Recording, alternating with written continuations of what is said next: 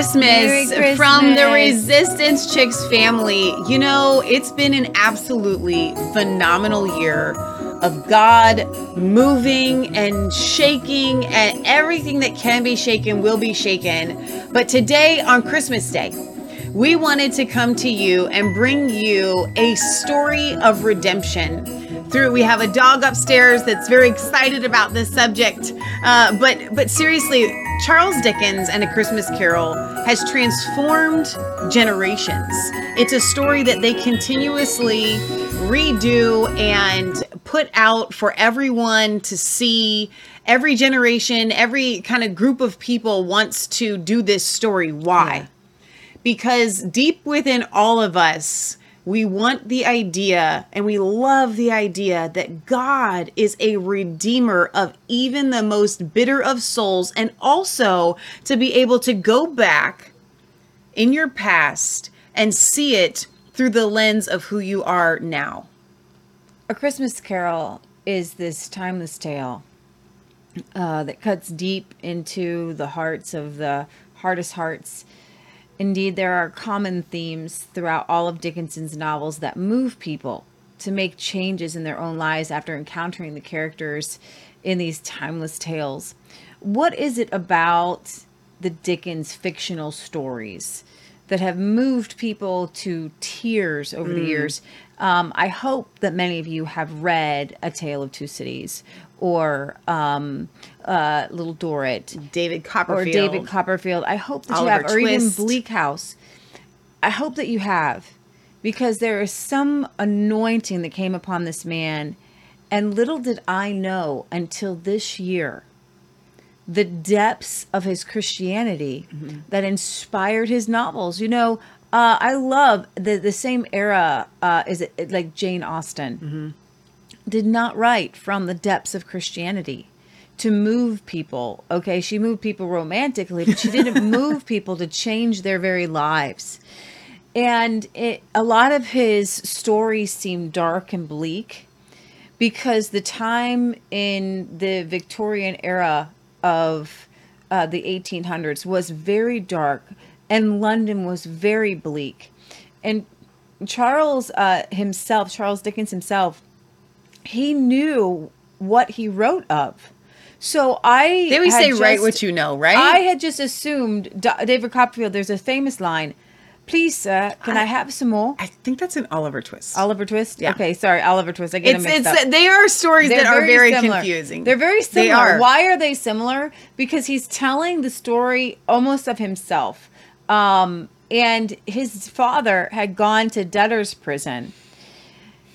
And in, in debtor's prison, your whole family went. So imagine I think that's in David Copperfield. imagine that your your your dad or mom took out a loan mm-hmm. and then you all had to pay it off all of you he worked in a shoe blacking factory for 14 hours a day as a child and he he, he ended up he did go to school and he was educated and he took on a different view of christianity than some of the revivalists and the ministers of his day he believed in applied Christianity. He believed that Jesus Christ lived deep in if, if Jesus Christ lived deep inside of you, then you would make the world a better place. And some people have thought of him more of a deist, but he truly believed in the divinity of Jesus Christ. There was a little known work. He wrote a work to his children, um, basically telling them about Jesus and how to know Jesus and how to live out the life of Jesus. Um, the the gospel of Jesus Christ. I didn't know this. I can see it in if you read it in the work in, in in the books. If you read the books, you can read them. If you watch some of the adaptations, you may not find them. So today, I want to take you to show you some of the different places in a Christmas Carol or in his other works where you're going to not just see an allusion to Jesus, but you're going to see Jesus. Amen. Um, Uh, there's a uh, article called "God and Scrooge: How Charles Dickens Pursued Real Christianity" from CBN. I'm going to play a video for you in a second if you want to get that get that queued up. But this is from a letter uh, from Charles Dickens to one of his critics. All of my strongest illustrations are derived from the New Testament. Hmm. Wait a minute. Every single he was making illustrations. So in many of these these stories, he was deriving from the Bible, from Hebrews, from Luke. The Christmas Carol is all about the story of Jesus, redemption, how Jesus Christ comes into the, the darkest, despicable soul of Scrooge. Uh, let them die and decrease the surplus population. Are there no uh, workhouses? Um, and we're going to play that line for you in a minute he derived uh, all of these themes from the gospel, from the New Testament. All my social abuses are shown as departures from its spirit. This is the key. So when you see people being abused or beaten or children being hurt, Yeah. He's trying to make an illusion that this is what life looks like when you get away from the Spirit of God. He capitalized S there from the Spirit of God in the New Testament. All my good people are humble, charitable, faithful. So, like Fred, Yeah. forgiving. Over and over again, you see Tiny Tim um, in the Christmas Carol. I think we should even bless Mr. Scrooge. I And know. I love it. and and and there's just so much to the story. I claim and he actually overdid it that there would be these kind of good people. But you know why? Because he wanted to inspire you and me and Yeah. his children that you can be this way like Amen. this character. You can love so great. You can forgive so great. You can be changed so greatly. Um, I claim them in the expressed words as disciples of the founder of our religion. He says, I claim these characters and these traits as the expression of Jesus Christ. That's really powerful. Uh, for example, in A Christmas Carol, um, Marley's warning to Scrooge about what it means to truly live life reflects the importance of imitating Christ. The taking care of humanity, the thinking about my fellow man, doing unto others as I would have them do unto me.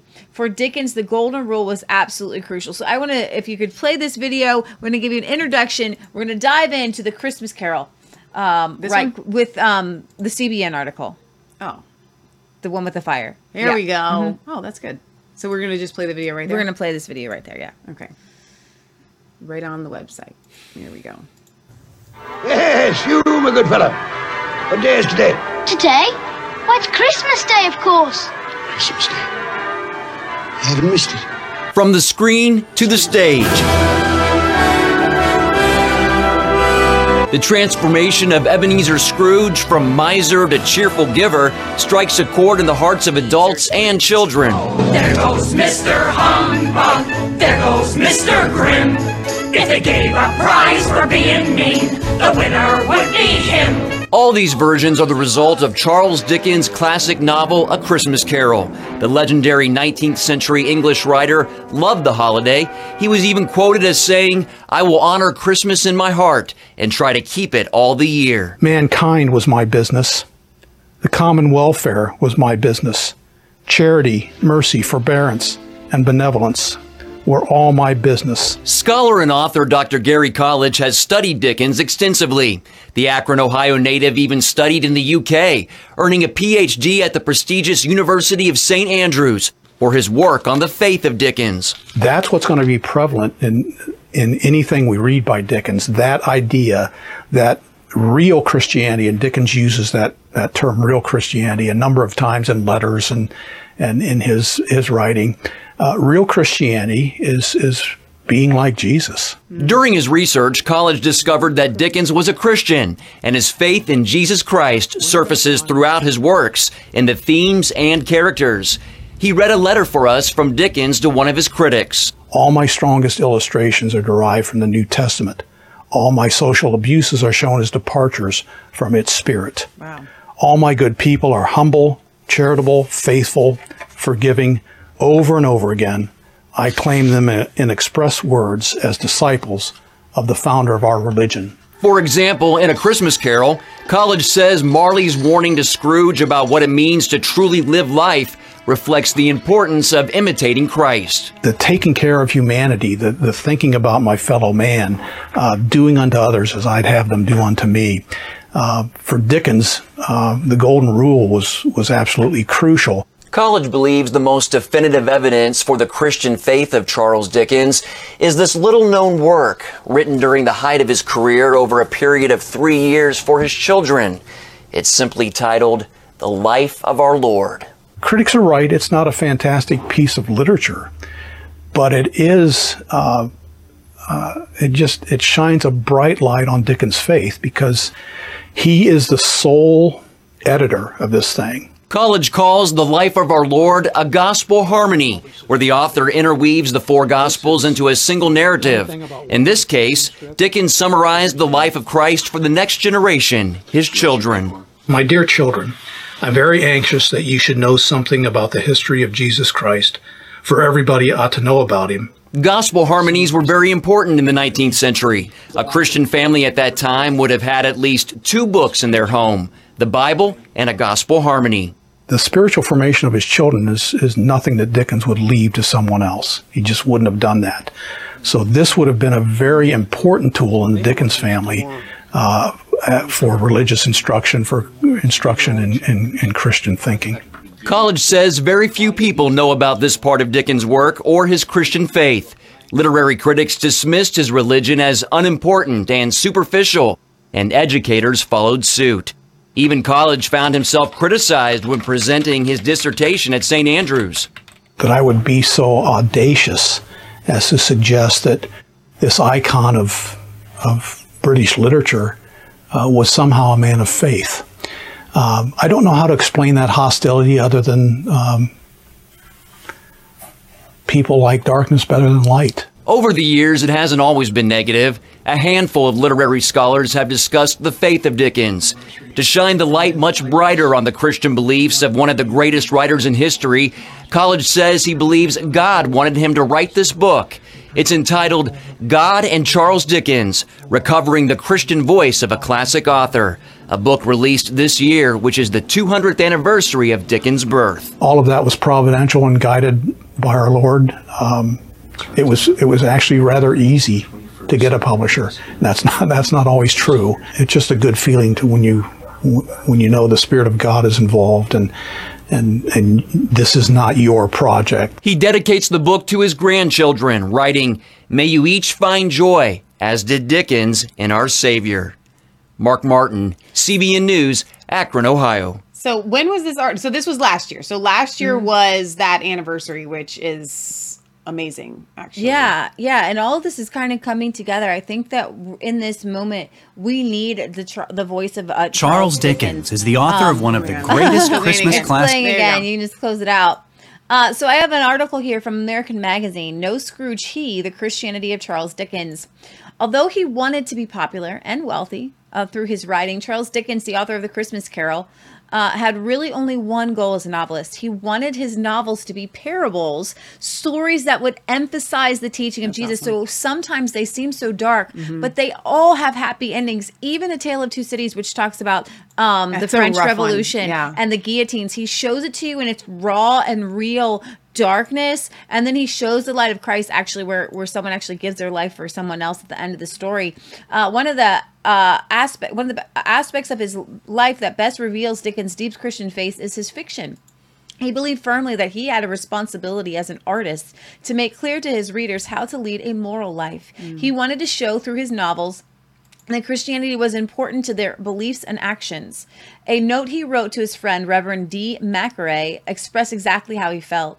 With a deep sense of my great responsibility always upon me when I exercise my art, one of my most constant and my most earnest endeavors has been to exhibit in all my good people some faint reflections of the teachings of the great master, and unostensib- unostensibly uh, to lead the reader up to those teachings as the great source of moral goodness, and then uh, all of my strongest illusions are, are derived from the from the, the New Testament. Arguably the most beloved novelist of his time, Dickens is best known for A Christmas Carol. In his tale, Scrooge's conversion from selfishness from self selfishness to selflessness, Dickens succeeded in calling attention to what are regarded as common Christian themes, centering on redemption and love. What makes Scrooge such a wonderful character, in spite of his reputation as greedy and uncaring, is that he is really a Dickensonian everyman. He is the representation of all human beings who are seeking to find the secret of what makes life meaningful. Scrooge asks the same questions all human beings ask How does one find salvation? Um, when you see Scrooge changed. He went to uh, church and he walked about the streets and he watched people hurrying to and fro and he patted children on the head and questioned beggars. And he looked into the kitchens of the houses and up on the windows and found that everything could yield him pleasure. He had never dreamed that any walk, that anything could give him so much happiness. In his novels, correspondence, and speeches, Dickens avoids making direct statements about his own personal religious beliefs. For him, Christianity meant something positive rather than negative something that emphasized morality and love. Uh, in his writings and speeches, he portrays the life of Jesus as the best example one could lead. Um, R- Robert Hanna recently wrote two books about Christian teachings in Dickens' uh, works. First, The Dickens Family Gospel focuses on the ways that Dickens, as a Christian parent and teacher, attempted to give his own children a sound religious education. We just heard about that from the CBN video uh, on the New Testament. And he said this I most strongly and affectionately impress upon you the priceless value of the New Testament and the study of that book as the one unfailing guide, guide to life. The famous novelist also wrote many prayers for his children. Uh, Hanna cites one Hear what our Lord Jesus Christ taught to his disciples and to us, and that we should remember every day of our lives to love the Lord our God with all our heart, with all our mind, and all our soul, and with all our strength, and to love our neighbors as ourselves, to do unto other people as we would have them do unto us, and to be charitable and gentle to all. There is no other commandment our Lord Jesus Christ said to us greater than these. And in Hanna's second book, The Dickens Christian Reader, uh, you can see the novelist's firm Christian convictions based on the Old and New Testaments. Um, we can see, we know about, um, most readers know the passage from Deuteronomy uh, 15 7, on which the Christmas carol rests, but there are many other passages in the Bible that are reflected in Dickens' novels. In David Copperfield, for instance, the forgiveness of Steerforth uh, Emily's seducer by Mr. Uh, Peggotty, Emily's uncle, illustrates clearly the words of Matthew 7 1, Judge not, lest you be judged. Matthew eighteen twenty one, How often must I forgive him? Seven times? No, Jesus replied. No, uh, not seven times, I say, but seven times 70 uh 7 70 times 7 more uh more familiar perhaps is the allusion in john 15 13 there is no greater love than this to, than to lay down one's life for them friends in a tale of two cities in which sidney carton goes on to the guillotine in place of charles darnay these Christian themes are scattered throughout all of Dickens' novels, but they are perhaps most prominent in The Life of Our Lord, a book that Dickens called an easy version of the Gospels. This work, written in 1846, and we talked about this for the reading of his children, was not published actually until 1934. Wow. Dickens' own title was The Children's New Testament. More than any other of his writings, it reflects the spirit of what he called real Christianity, by which he meant the Christian virtues of kindness and forgiveness. The Life of Our Lord illustrates precisely what Dickens wanted his, uh, his children to believe the teachings of Jesus Christ. First, Dickens predicts. Uh, depicts Jesus as kind and, lo- and loving. He tells his children that he is anxious that they know something about the history of Jesus Christ because he tells them, No one ever lived was so good, so kind, and so gentle, and so sorry for all people who did wrong, or were in any way ill or miserable. He describes Jesus as a child who grew up to be so good that God would love him, will love him as his own son, and will teach men to love one another and to not quarrel with one another. Another section of the life treats the miracles of Jesus Christ. Jesus performed miracles here on earth, and these miracles were done because Dickens tells his children God had given Jesus Christ the power to do such wonders, and he did them that people might know that he was not a common man and might believe what he taught them, and also believe that God had sent him. Throughout the book, Dickens emphasized those qualities we associate with God loving, kindness.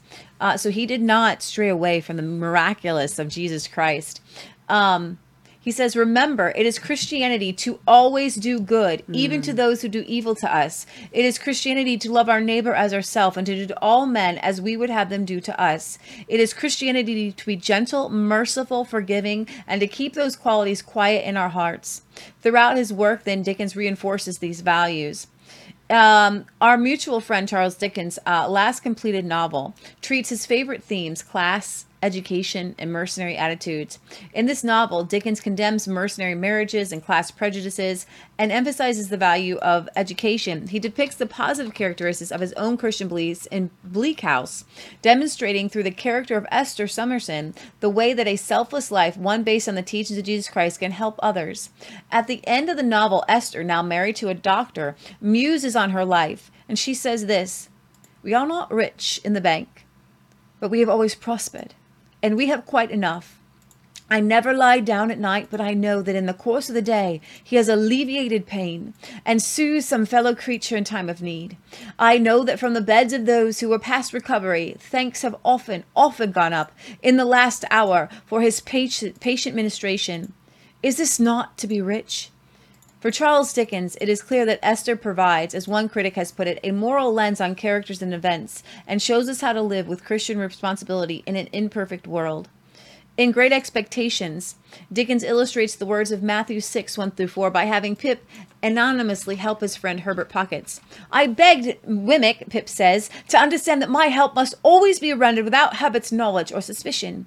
Clearly, this echoes Matthew Be on guard against performing religious acts for people to see. Keep your deeds of mercy secret, and your Father who sees in secret will, re- will repay you openly.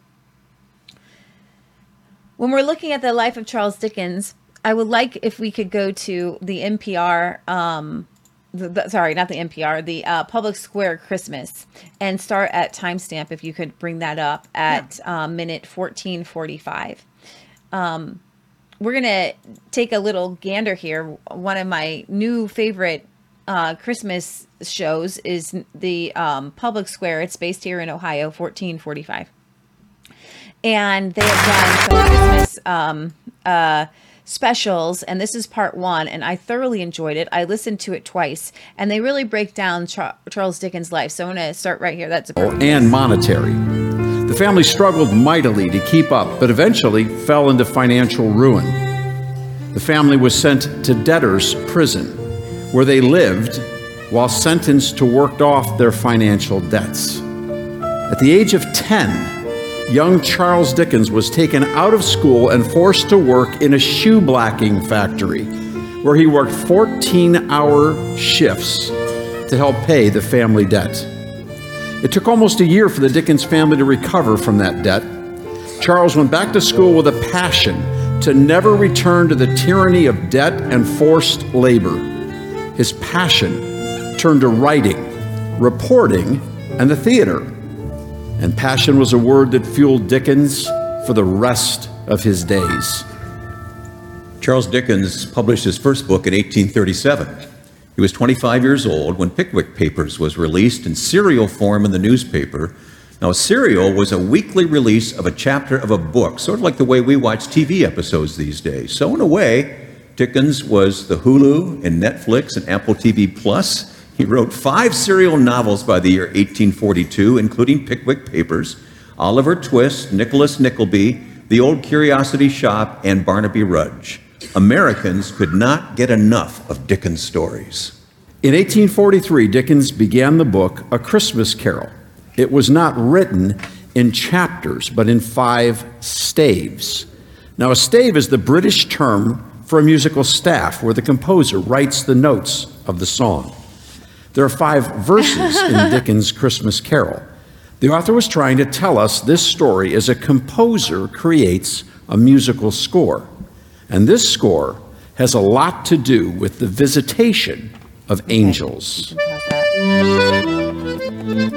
So I just, as he mentioned the Pickwick Papers, I was like, wait a minute, we have the Pickwick Papers, and I was like, I'm pretty sure it's down here. We actually have two Charles Dickens, um, kind of older versions. The other one I have not read is um, Sketches, Boz, and Hard Times. So those are two different, I think, stories that are in here. Uh, Sketches by Boz, and then I think Hard Times is um, a separate story. Um, I think it is. I don't know. But anyway, I just thought that that was really. Oh, let me close out. Great expectations there. Um, I was like, oh, these are. They're literally sitting right down here in our studio. How funny is that? Isn't that awesome? Yeah, that is pretty awesome. All right, so I want to tell you a little bit more about Charles Dickens before we actually get into the Christmas Carol. Dickens not only used his works to convey Christian morals, but he also outlived his Christian life. As an example, he practiced Christianity by devoting his time and energy for charity.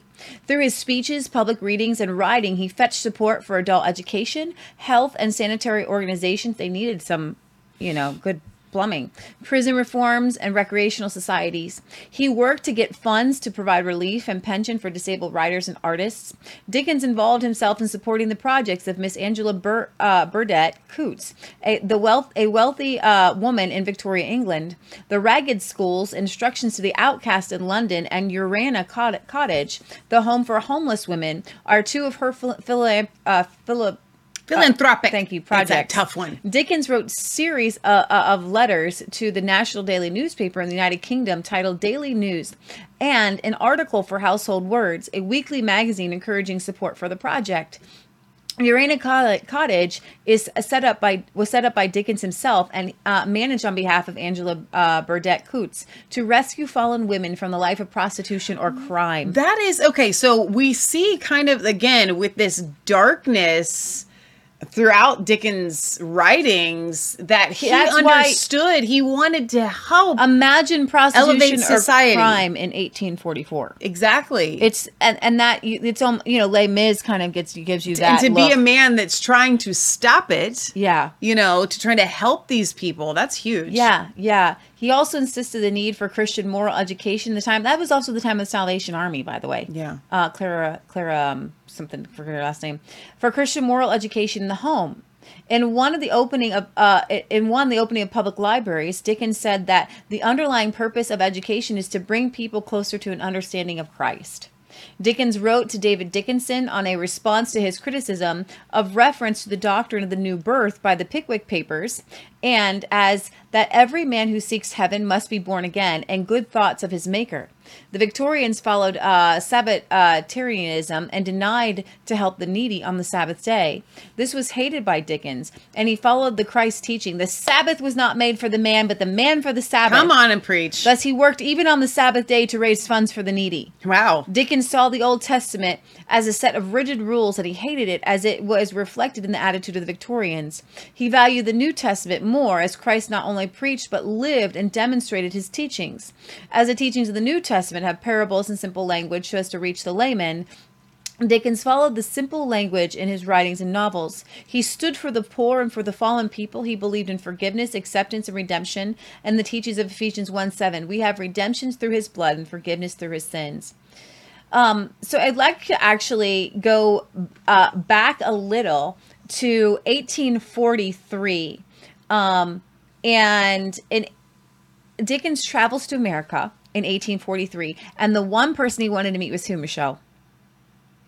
John Quincy Adams. Oh, yeah. Yeah, I didn't know that. You did. We talked Did about I? it. It's, yeah, it's okay. It's all It's right. great. It's great. uh, and why? Because um, he had such a wonderful history, but he was also an abolitionist. And if you uh, want to queue up, I think it is. Are we done with the public square? No, actually, we're going to go to the public square and we're going to queue that one up at minute 18 um, 35. But let me read Of this. slavery cue that in the- up. Sorry. Let me see here. Okay, so Dickens not only used his works Of to A convey Christmas a Carol. Moral, It- it plays he- every time. He also outlived his Christian life. as- oh wait, we're going back. Wait, here we go. Um, let's see. We are- we are the Dickens sound traveled- to America in 1843 and, and it inspired him to write a Christmas carol. While in America, he was impressed with some Amer- Christian abolitionists. He admired the American church's advocacy for child education and prison reform, but was also appalled and amazed at the open Christian rea- re- religiosity in the face of the sinful oppression of slavery, because they had already outlawed slavery in um, a hundred years before we did, and that was thanks to um, William Wilberforce. He was um, he, he was appalled at some openly Christian pious slave owners. He could not reconcile the Christian ethic with the oppression of slavery. Um, he wrote that slavery created an atmosphere of decay and gloom. He even soured on abolitionists, whom he found hypocritical by their arrogant attitude. He later illustrates this view in The American Abolitionists, who patronizingly viewed the African race as an absurd and inferior part of creation. In his book, Martin uh, Chuzzlewit uh, in a letter to his friend John Forster, Charles Dickens rebutted the American idea that slavery was sanctioned by Scripture. He found it ridiculously naive for anyone to believe he felt God could and would protect slaves if their masters were benevolent and obedient to Scriptures. When a Christian defended the belief system of the day by day uh, of the day by citing Ephesians 6 5 through 9, Dickens' rebuke was all human beings knew uh, that there were bad masters, cruel masters, masters who disgraced the form they bore. These were masters of history, whose existence were disputed as slaves themselves. His clear point was not that all masters would behave toward their slaves as though they were answerable to God, so it was cruel and absurd to expect slaves to obey their masters as they could Christ, while claiming Scripture to defend the stand. Dickens believed that oppression of the weak was the great sin of Christian society. Christians disgraced the form of, uh, they bore, the image of God, who is the who is full of grace and love, when they exploited and oppressed people who were created in the image of God.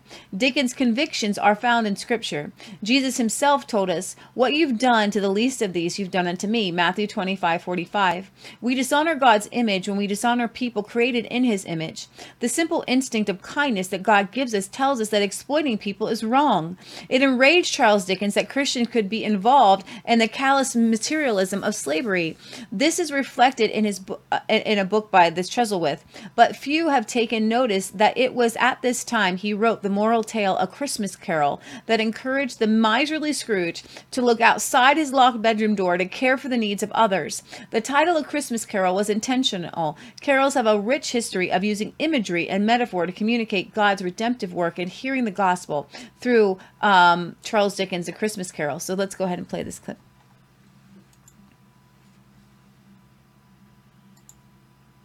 Begins with words that America first heard in the year 1844. Here's your first Dickens test.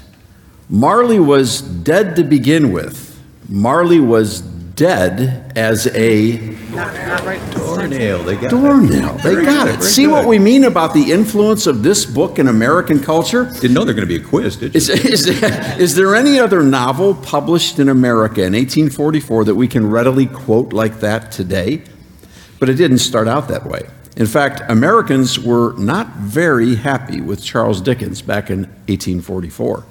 The trouble all started back in 1842. Yeah, in 1842, Dickens came to the U.S. for his first visit to the States. He came with great affection and great expectations. Who writes this stuff anyway? he carefully recorded his observations, which were then published as the book American Notes. His American cousins treated Dickens like a rock star. Everywhere he went, he was mobbed by fans. He traveled American cities doing personal readings of his books to sold out theaters. He could not pay for a drink or a meal anywhere he traveled until he got to Washington, D.C. The 30 year old rock star author hit Capitol Hill with a few thoughts in mind. First, he went looking for a meeting with John Quincy Adams, the son of John and Abigail Adams, the second president of the United States. Like his father, John Quincy Adams was a strong, even intimidating intellect, with a resume longer than any American living in 1844. As a child, John Quincy had witnessed the American War for Independence with his own eyes. He stood with his mother watching the explosions at the Battle of Bunker Hill. At the age of 11, he traveled with his father to Europe to assist him as an ambassador during the war. He watched his father inaugurated as first vice president of the United States and then again traveled with his dad to- in the service of the administration of George Washington. He saw his father elected to the second presidency of the United States. John Quincy served in the Massachusetts legislature and was elected to serve in the United States Senate. He was Secretary of State in the administration of President James Monroe, and he was nominated to the U.S. Supreme Court, but he declined the job. He was elected the sixth President of the United States. After one term in the White House, he returned to his home in Massachusetts, where his neighbors, without his permission, elected him to represent them in the United States House of Representatives. John Quincy Adams came from a free state and from a family that never sanctioned slavery or held any person in bondage. He was a passionate early voice for abolition in America. As a member of the Congress, the former president advocated every single year for a resolution to outlaw slavery. His persistence was so annoying that the party leaders in Congress passed an internal rule in 1836 called a gag order that forbade the introduction of any further formal debate of slavery in the House. So, for eight years, Quincy fought to defeat that gag order. After eight years, the political bosses in Congress finally relented. In the year 1844, the gag order was struck down. President John Quincy Adams, who began his public service assisting in the administration of George Washington, would end his career as a member of the Congress. In his final term, he served alongside the man who would become the 16th President of the United States, Abraham Lincoln. Little wonder that when Charles Dickens came to Washington, D.C. in 1844, he was most interested in sitting down with one person, John Quincy Adams.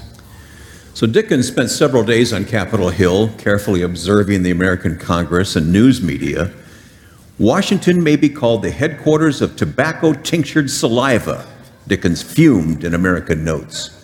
The thing itself is an exaggeration of nastiness which cannot be outdone. As for the politicians, Dickens concluded that, like everyone else in America, they were motivated by money, not ideals. I am disappointed, he wrote in a famous letter. This is not the republic of my imagination. Washington, Dickens blasted in American Notes, was the home of despicable trickery at elections, underhanded tamperings with public officers, and cowardly attacks upon opponents, with scurrilous newspapers for shields and hired pens for daggers. What do you think? Sounds strangely familiar, doesn't it? and they didn't even have cable news or social media back then. Dickens' trip across America in 1842 began with high expectations for this new land of liberty and opportunity. He returned to England with a number of serious concerns. There was the question of international copyright laws. Dickens was celebrated across the country, but the same people who filled theaters for his personal appearances saw no issue in American publishers making a fortune from selling his books but paying him zero in royalties. But even more than economic self interest, Dickens was deeply troubled by the factionalized divisions and the cruelty of slavery. He saw that cruelty spreading to every corner of the nation. America was a mere 14 years away from splitting apart in a horrible civil war, but hardly anyone seemed to notice the impending catastrophe. G.K. Chesterton wrote a biography of Dickens titled Dickens, The Last of the Great Men. Chesterton wrote, The essential madness is the idea that the good patriot is the man who feels at ease about his country. Dickens spoke thus in his American Notes I do fear that the heaviest blow ever dealt at liberty will be dealt by this country in the failure of its example on the earth. Wow. When Dickens returned to England, he published his American Notes. That book flopped. His American audience was stunned and insulted by Dickens' honest and revealing account. When Dickens then published A Christmas Carol in 1843, it was an instant success in England. But when a shipment of A Christmas Carol reached the United States in January 1844, the books sat in the harbor untouched, as dead as a doornail.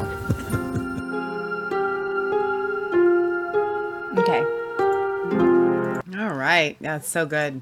That is really good. And you guys can check out um, that NPR um, video. The Public call it Square. Public Square. I keep calling it NPR. Definitely. why. Wait, because you wish that our national public radio was the public square. I know.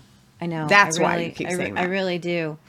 All right, so enter in a Christmas Carol, and this is going to be a two-part series. What's our time? Uh, because we're doing uh, part one for Brighteon, and then we're to do part two. So we're good for right now, um, but uh, we're gonna ma- probably make this a two-parter. A Christmas Carol begins. Are you guys ready? I'm ready. to go down, down, and deep dive into Christmas Carol. Now, Michelle, how many versions of the Christmas Carol have we seen? I have no idea. Countless. My mom, we're going to play a clip. I, I don't know if we're going to get to it today or next week um, of her favorite version that that we, We have. are. I love his accent there. Yes. You know, it's, I, I I wish we could do this entire show in some sort of British accent. It only feels fitting. However, I don't think that Charles Dickens himself had a British accent. Yeah, I don't I don't know. All right, Charles Dickens uses the name Ebenezer with a purpose. In the Old Testament, when biblical prophets and patriarchs passed through a mm. trial, they would set up an altar or a stone of remembrance to remind themselves how God had led and sustained them through their trials. These stones were called what? Ebenezer's. Now, in one of my absolute favorite songs, Come Thou Fount of Every Blessing, there's a version that they've actually changed the wording on because sometimes people don't know what it means, but it says, Here I raise my Ebenezer, hither by thy help I've come. And so it says that in there because people understood what that means. Yeah, and that is from First Samuel 7 uh verse 2 and um, 7:12. it's 7 verse 12. And what does it say? Then Samuel took a stone and set it up between Mizpah and Shen. He named it Ebenezer, saying, Thus far the Lord has helped us. Yeah. So so he he changed he gave him a name that would be prophetic, that it would change. Uh, what scriptures define as the Lord is my help. Uh, these stones were a witness of God sustaining uh, power in a believer's past and his promise and how he would lead them in the future. They were used as a tangible sign of intangible truth that these believers had learned about God's leading providential care. Charles Dickens uses the name Ebenezer. Oh, yeah. Um, and there's a we um there was a the advent at, at the christmas um it's very important especially in victoria england to uh light candle light candles and at advent it says we light this candle to remember all the prophets of old that god sent to us to tell us of christ's coming. We light this candle to remind ourselves that many people are still waiting for the coming of christ in their lives. We light this candle to remind ourselves that as christ was foretold to come in the past so he is foretold to come in the future. And we the church await his second coming Oh, uh, he was a tight fisted uh, hand at the grindstone, Scrooge, Scree- squeezing, retching, grasping, scraping. Uh, clutching, covetous old sinner, hard and sharp as flint, from which no steel had ever struck out generous fire, secret and self-contained and solitary as an oyster. The cold within him, his him froze his features, nipped his pointed nose, shriveled his cheeks, stiffened his gait, made his eyes red and his thin lips blue, uh, and spoke out shrewdly in a grating voice. A frosty time was on his head and on his eyebrows and his wiry chin. He carried his own low temperature always about him. His he iced his office during the day, dog days and didn't thaw at one degree at Christmas. Our first glimpse of Scrooge finds him white knuckling his way through life. He is alone in the world and self reliant. How hard it is for a solitary being to huddle in the cold. Scrooge trusts no one, neither God nor man, because Scrooge does not trust the gentle hand of God's providence. His hands are clenched tightly around for survival's sake, his own resources. He thinks that he is his only provider, because he has to grasp so tightly cannot open up his hand in fellowship to God or man. However, as we follow Scrooge to his home, we discover that Scrooge is not just a greedy, selfish man. He is a lost soul who is hiding from his world hearing the gospel through Charles Dickens' A Christmas Carol. He lived in chambers which had once belonged to his deceased partner. They were a gloomy suite of rooms in a lowering pile, a building up on a, a, a building up a yard, where it had so little bus- business to be that one could scarcely help but fancying it must have run there when it was a young house, playing hide and seek with other houses, and forgotten the way out again. That's really good. Now, if you would bring up the YouTube of our our favorite Scrooge, Christmas Carol, the older one, 1951. Thus we see Scrooge in his miserly ways as he is asked, Could you please help the poor? Well, And- I don't uh, have that timestamp. Where do you uh, want me to minute go? three. Okay, like we're at the end of the movie And here. this famous line is, Are there no poor houses? All The right. twenty pound you did. Huh. What has your wife got to do with it? For that matter, what have I got to do with it? Good afternoon. Mr. Scrooge, it's Christmas! Christmas has even less to do with it, my dear sir, than your wife has or I have. You'd still owe me twenty pounds and you're not in a position to repay if it was the middle of a heat wave and August bank holiday. Good afternoon.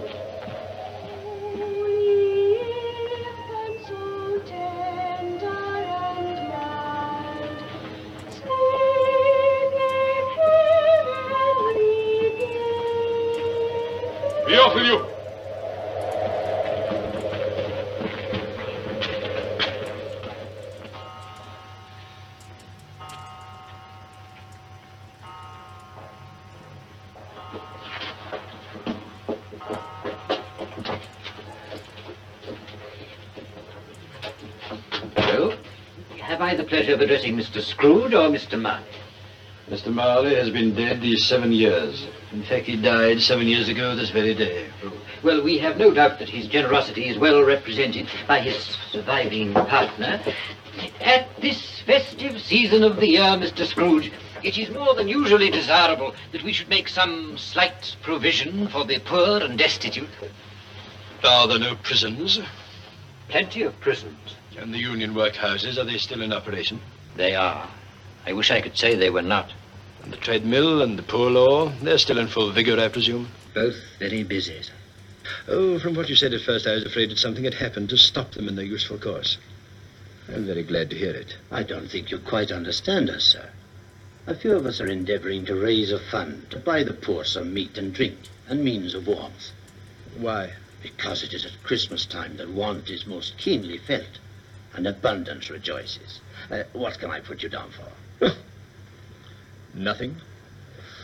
You wish to be anonymous. I wish to be left alone. Since you ask me what I wish, sir, that is my answer. I help to support the establishments I have mentioned. Those who are badly off must go there. Many can't go there. And some would rather die. If they would rather die, they'd better do it and decrease the surplus population. Besides, it's not my business. Isn't it, sir? No. It is enough for a man to understand his own business without interfering with other people's. Mine occupies me constantly. Good afternoon, gentlemen.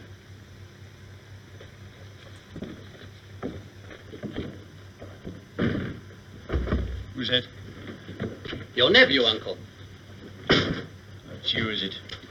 Well, what do you want? Neither to borrow money or beg a mortgage, Uncle. Only to wish you a Merry Christmas. Keep Christmas in your own way and leave me to keep it in mine. But you don't keep it. Then let me leave it alone then. Much good may do you to keep it. Much good it has ever done you. It certainly done me no harm. Oh, your wayward nature has done that. And your marriage? My marriage was the making of me. The ruin of you, you mean? Why don't you come and see for yourself if you won't take my word for it? Come and dine with us tomorrow. No, thank you. But why? Why? Why did you marry against my wishes? Because I fell in love. You fell in love with a woman as penniless as yourself. Oh, good evening. We've never had any quarrel that I've ever been party to. I asked nothing of you. I came here in the spirit of right goodwill, and I won't let you dampen it. So a Merry Christmas to you anyway, Uncle. Good evening. And a Happy New Year. Good evening. Okay, you can pause that now, there. wait, this is th- you can find this film in its entirety on Yeah, we're going to do more clips from this. Yes, you can. I want Christmas everybody to know that they can go and watch 1951. Yeah, you can find this whole thing. You you should enter in the first like stave of this Christmas Carol. So the Christmas Carol, as we heard, was actually um, not written as a periodical, but actually as a carol. And these are stanzas. Uh, and enter in in um, uh, his his nephew Fred is quite literally the first evangelist, knocking on Fred's heart. So if you bring back On Ebenezer's heart, yeah. yeah, if you bring back the public square, they explain this and they go a little bit deeper into actually the words from a Christmas Carol go farther into the gospel, and that's at minute thirty-two. Okay, let's go ahead and just screen share here. I'm telling you guys, you can go and find the Public Square. They uh, their podcast is pretty much anywhere where you want, but thepublicsquare.com. You can listen to all of these. However, Ebenezer Scrooge was not ready to hear that message in the first stave of the story. Back to the office. Enter Scrooge's nephew, Fred. A Merry Christmas, Uncle! God save you! Cried a cheerful voice. It was the voice of Scrooge's nephew who came upon him so quickly that this was the first intimation he had had of his approach. Bah, said Scrooge, humbug. Christmas a humbug, Uncle, said Scrooge's nephew. You don't mean that, I am sure. I do, said Scrooge. Merry Christmas. What right have you to be merry? What reason have you to be merry? You're poor enough. Come then, returned the nephew gaily. What right have you to be dismal? What reason have you to be morose? You're rich enough. Scrooge, having no better answer ready on the spur of the moment, said, Bah, again, and followed it up with, Humbug. And the conversation continues. Nephew, returned the uncle sternly, keep Christmas in your own way and let me keep it in mine. Keep it, repeated Scrooge's nephew, but you don't keep it. Leave me alone then, said Scrooge. Much good may it do you, much good it has ever done you. And here is where nephew Fred becomes the first evangelist of the story. There are many things from which I might have derived good, by which I have not profited, I dare say. Christmas among the rest. But I am sure I have always thought of Christmas time, when it has come around, apart from the veneration due its sacred name and origin.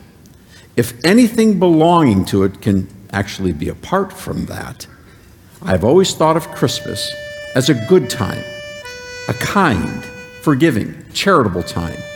The only time I know of in the long calendar of the year when men and women seem by one consent to open their shut up hearts freely and to think of people here below and below them as if they were really fellow passengers to the grave and not another race of creatures bound on other journeys. Did you catch that? There's a big pause, a parenthetical phrase that shows Fred's deep respect for the true meaning of Christmas. As much Which as he loves the in the movie. celebration, Fred makes it clear that nothing could ever mean more than the name of Jesus Christ and the reality of his nativity. That's so good. And to all of this, Ebenezer Scrooge replied with two words, Ah, humbug. Does anyone know what a humbug Okay, is? you can pause that there. All right. So here we have um, something that I, you know, you miss things when you don't actually read the book, and you can't get every uh, line in there. But Dickens was purposefully trying to show Fred as a Christian evangelist. Um, why do I keep Christmas? Because it exemplifies loving people the way that the person that we're celebrating did. Jesus Christ. The, Fred is basically saying, I keep Christmas because it reminds me of Jesus. Yeah. And that is the essence of the gospel. And, you know, I wish that the Christmas carols, and, and maybe somebody will do an adaptation that adds some of these wonderful Christian aspects to. They should call it the Christ- the Christian Carol. They should call it the Christian Carol. Absolutely. So we're going to um, wrap up part one here for our Brighteon um, viewers. And if you're watching this back on some of our other channels on Christmas Day, um, is it going to be airing on Christmas It will Day? be airing on Christmas Day. Um, then you're going I to have the trying whole, to pretend like it was Christmas, Christmas Day. Day. Well, I started out that way. You know, Good. the consummate professionals. Oh my goodness. All right, let- it's Wednesday for us right now that we're recording this. But we always record our Brighteon segments on Wednesdays uh, so that they can air on Sundays. Every Sunday at 5 p.m. Eastern Standard Time on Brighteon.tv. That's where you can find us. And we've been doing these series and I and it was so fitting. Leah came to me this morning. We were just going to have a, rerun air, and Leah was like, "No, I have a show. This is what I want to give the people." But every week we've been taking you into the Christian history of not just our nation, And but the I- nations that led up to Yeah. the birth of our nation. Making your nation a better place. And so I would say Charles Dickens fits right in with our Christian nationalism. I do believe he was a Christian nationalist, meaning, Amen. meaning in his nation, he wanted to make his country a better place. Yes. And he went to America. He thought he'd get some good ideas from America, and actually came away wanting, knowing that um, his ideal of Christianity wasn't even being done in America. Especially, you know, during that time in the in the 1800s in America, it was a it was a hard time. We were we were we were at a place where I feel like we are right now, in dark uh, where um, people were living very well and very well off. And they were fighting over theological things. No one was stopping slavery. Nobody was. Here's the essence. And I would say this to all the theologians who I kind of Twitter battle with go back to a Christmas carol. yeah. Stop. If your interpretation of scripture and people, well, you just don't want the Bible to mean what you mean. No, no, no, you don't understand. I have read the Gospels. I know who Jesus is. And what you're doing and what you're saying, it's not Jesus. That's really good. And so in in, in your theological battles, he hated these theological battles. Mm-hmm. He hated almost so much some of these evangelists who were so dark and so dreary. And he's like, just live like a Christian. exactly. And he didn't even but here's the thing, he didn't say it like that. yeah. He's like, you how can I do this, God? Let me show them so they can see it with their own eyes. let me just show them. And that's what the parables are about. So Mm-hmm. when Jesus is like giving us the parable of the Good Samaritan, Yeah. let me show you. Amen. And so if your example of Christianity isn't let me show you, if it's not Little Dorrit, if it's not a Christmas carol, it's not Christianity because something came over this man and he was able to write parables. And so I would say, you know, there the gospel is literally entwined in these in these stories and- Amen. and, they're really good examples for us to live by All right, so if you're watching on Brighteon, you'll have to wait until next week, or you can go to resistancechicks.com to find the second half where we're going to dig even deeper into Charles Dickens, Christianity, and Christian nationalism, and how this story of Christmas Carol has touched millions. Hey guys, welcome back to Resistance Chicks. We're your hosts, Leah and Michelle. For our Brighteon viewers, it's New Year's Day. So I want to wish you a happy New Year's. And I truly believe that God is going to take this nation someplace that you never imagined in this new season. Now, speaking of a new season, last week we took a deep dive into Charles Dickens and his his kind of story of redemption through the Christmas Carol and also his personal life and how he was a a very strong Christian. So we've left you kind of in the middle of the story without any recap here. You're going to have to just go and watch it on resistancechicks.com if you missed it. Leah, where are we at? we are at you know i'm gonna before we enter into the next stanza of our christmas carol adventure where we're actually intermission, going to, and for our people on Christmas Day, you have had zero intermission exactly because we're going to combine it. Exactly. So um, we're we're gonna head into next. Um, Bob Marley, Scrooge's Scrooge's uh, dead partner. the one that Uh, was actually giving to the poor. They Yes. show up and they're like, "Hey, we've got it on your books that your partner Bob here was giving us stuff. We're hoping you'll be as generous as as he was." Nope, not gonna do it. Not so much. I thought we were. I thought we were buddies. I thought we and were yet, friends. and yet, Bob Marley doesn't make it to the pearly gates. no, he doesn't. He's, even if he was given to the poor at some point. right, Uh, but I want to bring another article in, and this is a, um, it's called Unveiling the Christian Side of, of Charles Dickens by Dr. T.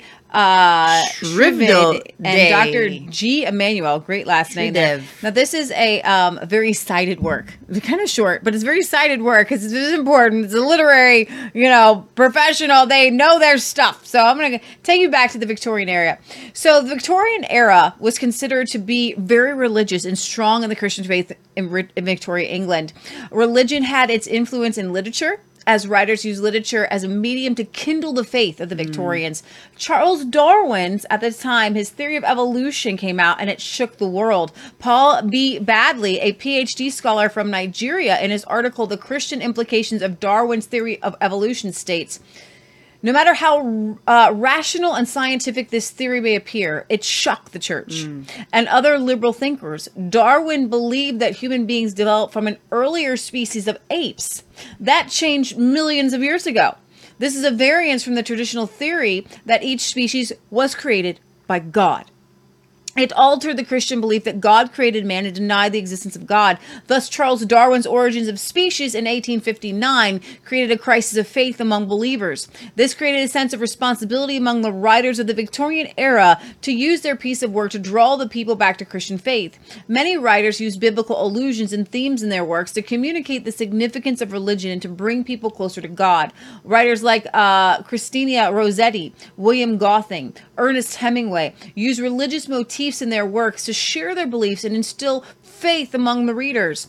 Uh, Christina Rossetti, who is known for her popular sonnets and ballads, is committed to um, high Anglicanism. Thus, in her works like The World, uh, Goblin Market and other poems reflects the disastrous consequences of forgetting God and running behind worldly pleasures. In A Better Resurrection, she portrays the lack of spiritual sustainability in the life of the people.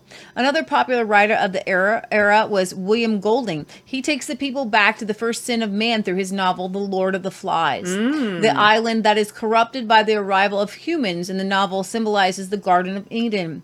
The character Piggy pre- represents human intelligence, civilization, and arrogance. Similarly, Ernest Hemingway's The Old Man and the Sea has major figures of the New Testament from the Bible. Santiago represents a, go- a godlike figure who struggled to catch the fish marlin and the injury in his palm symbolizes Christ's sufferings on the cross. Santiago's teaching on fishing uh, to uh, Manolin represents Christ's teachings to his disciples. Thus, the novel is rich in Christian imagery. God's grandeur, one of the most uh, uh, one of the famous poems by G. M. Hopkins, condemns modern man for his thirst on profit and separation from God's voice. The lines read. You want to read those? Generations have trod, have trod, have trod, and all is seared with trade, bleared, smeared with toil, and wears man's smudge and shares man's smell. The re- repetitions of have trod shows the disgust of the poet over the man's long failing ignorance and selfishness. The words seared, bleared, smeared represent man's monotonous daily chores of the modern life that keeps them busy and separates them from the serving their creator. Hopkins believed Browning, one of the late Victorian Hopkins poets, believed that recon- uh, uh, the uh, reconnection with Thank nature, you. God's creation, would invigorate a relationship with God. Robert Browning. I think the quote there was really short. Yeah, the quote was short, and now we're talking. You didn't catch that? I did. I You did. caught it. You ran. But You rolled with it. I rolled. You rolled with it. Okay, so the repetitions have trod show the disgust of the poet with man's long failing.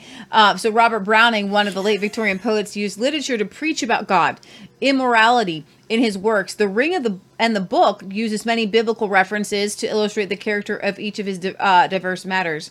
Alfred Lord Tennyson's In Memorandum mourns for the loss of Tennyson's friend. Though the poet begins the poem with a tone of despair, he ends with hope. With what? life after death. Thus, through literature, the writers conveyed the message of hope of heaven, the existence of God, and the necessity of dependence upon God. So there were lots of criticism, criticism, and today even of Dickinson's religiosity. And if you watch the first part of our video and you're on the second part, you know, boy, what a Christian. He wrote a whole book to his. How many non-religious people do you know write an entire book about Jesus to his their kid? yeah. Their kids. And it was specifically for his children. Let me see if I've got that one um, up here. Yeah, Charles Dickens, The Life of Our It Lord. wasn't even published in 19 until 1934. He wrote it just for his kids. Yeah. He wanted them all to know, please live like Jesus. It wasn't even just know him. Mm-hmm. That's the difference. That's what makes Dickens, that's what makes a Christmas Carol so great. Don't know, just know him, live like him, be like him, talk like him, walk like him. Yes. Thus, Dickens was highly known for his characterization. Uh, Dickens excelled in character building. Like the best. I feel like he's the best. In the creation. That sounds of- like a Trump statement. I feel like he's the best. He's the best. creation of characters of greater intensity than human being. Yes. Thus, Dickens was highly known for his characterization style and plot. Although he lived in the age of religious novels and used religious allusions in his works, he was not widely recognized as a religious novelist.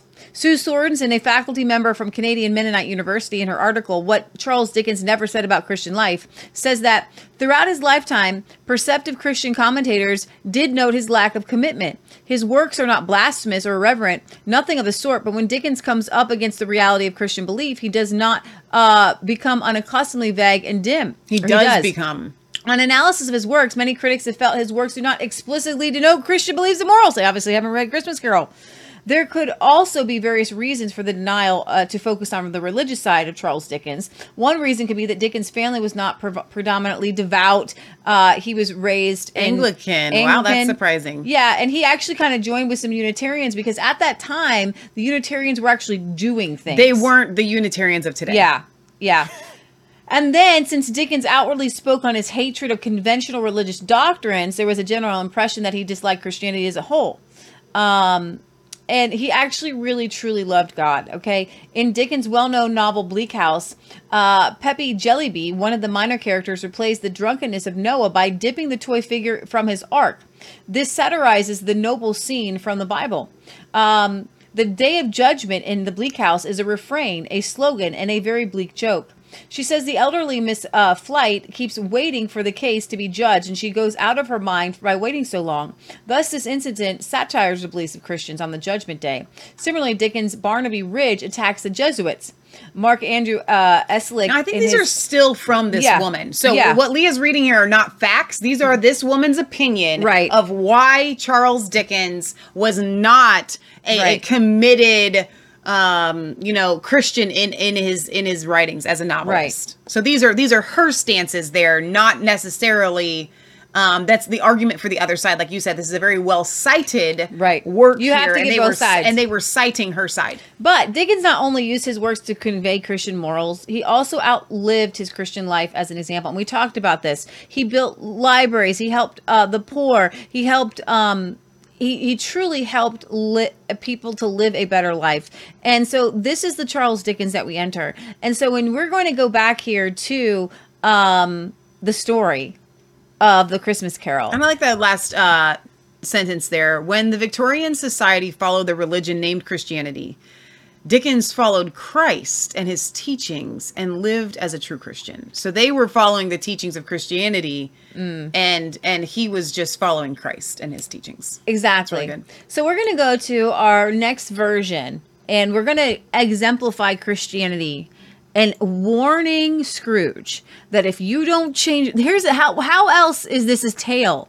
Uh this has to be Christianity. Yeah. Because this is a tale to uh, Bob uh, uh, Marley coming to Scrooge saying, "If you don't change your life, you're going to end up in chains like me." Yes. You're going to end up with chains like me. This is this is a story of Christmas. It's a story about Jesus. We already talked about in our last episode. We talked about how Fred came. He said, "I want to keep Christmas because I want to exemplify Christ in Christmas." Amen. And so other people have tried as satanically to break apart these novels. You know why? Because they're so good. that exactly even non-Christians like to read them, And then they wanna reproduce see- them. and they want to see the essence. You're, here's the thing: you won't be good unless you're like Christ. That's right. So what the the book that he left his kids was love the Lord your God with all your heart and soul and strength. Love your neighbor as yourself.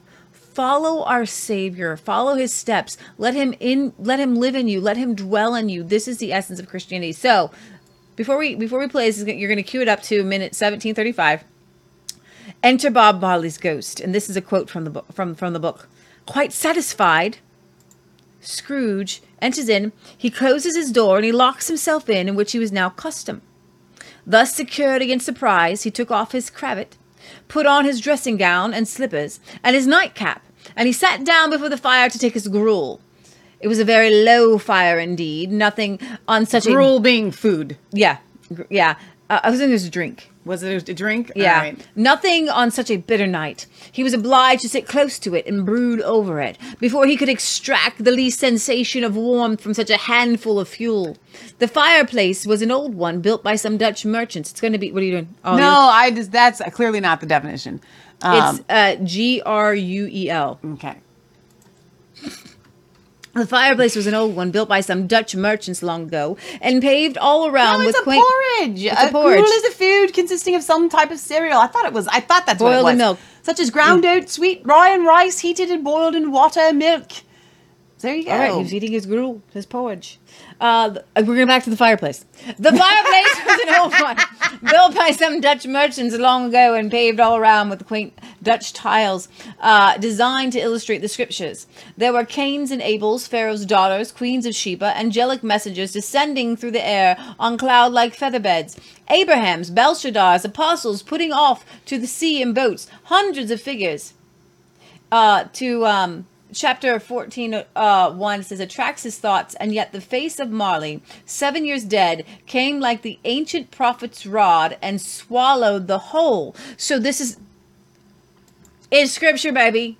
It's scripture. This is all scripture. What he's saying is that um this he's trying to give you a a, a visual of what the the mantle and everything looked like over the fireplace uh, he had these illustrations uh, that were built that were carved in um, notice the biblical imagery that charles dickens used to assist in describing scrooge's fireplace the painted figures are telling of the scriptures and the faith journeys of those within the scriptures it is in this setting that Marley's face appears to Scrooge through the prophet's rod. Who are these prophets? These are the people who, quote, those wandered about in sheepskins and goatskins, being destitute, afflicted, tormented. They wandered in deserts and mountains and dens and caves of the earth. Hebrew 11, 37 through 38.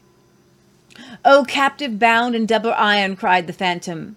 No, Not uh, to not to know. know that a Christian spirit working kindly in this little sphere, whatever it may be, will find its mortal life too short for its vast means of usefulness.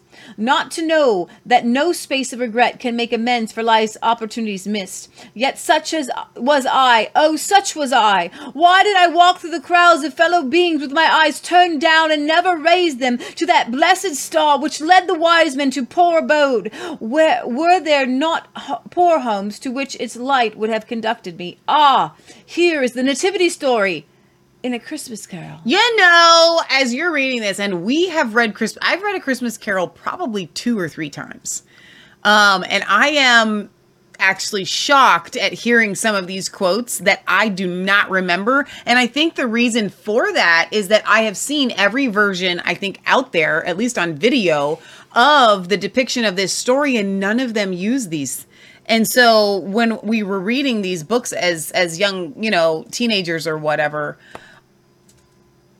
I'm just I'm just amazed actually as you're reading these quotes. Marley as a prophet foretold. Would we go ahead and play us there at 1735? So this is not going to depict it that way, but that's But okay. feel it. I But read it. still, Envision yes, it yourself. Exactly. Thirty-five or forty-five? Yeah, right here.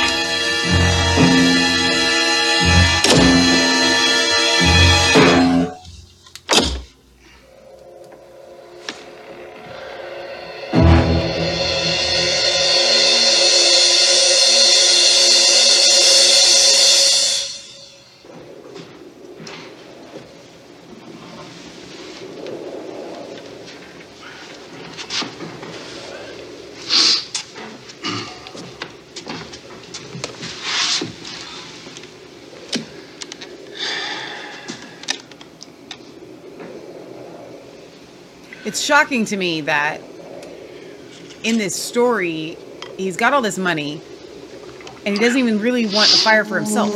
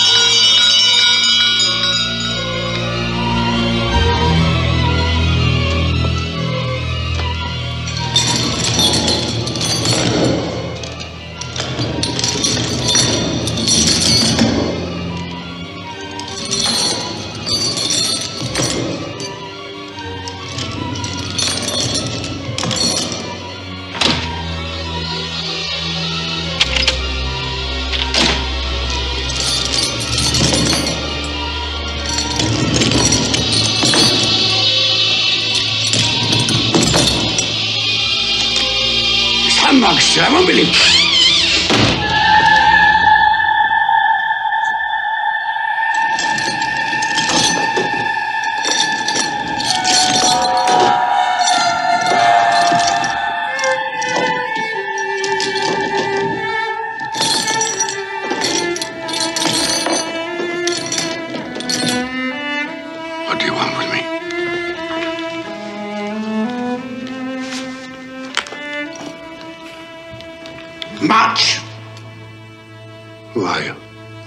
Me who I was.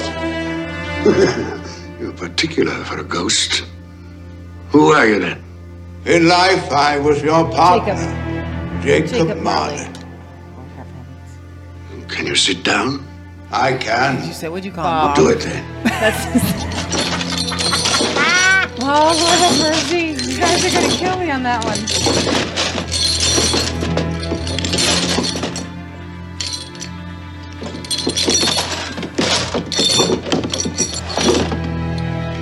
You don't believe in me. I don't. What evidence would you have of my reality beyond that of your own senses? I don't know. Why do you doubt your senses? Because a little thing affects them, a slight disorder of the stomach.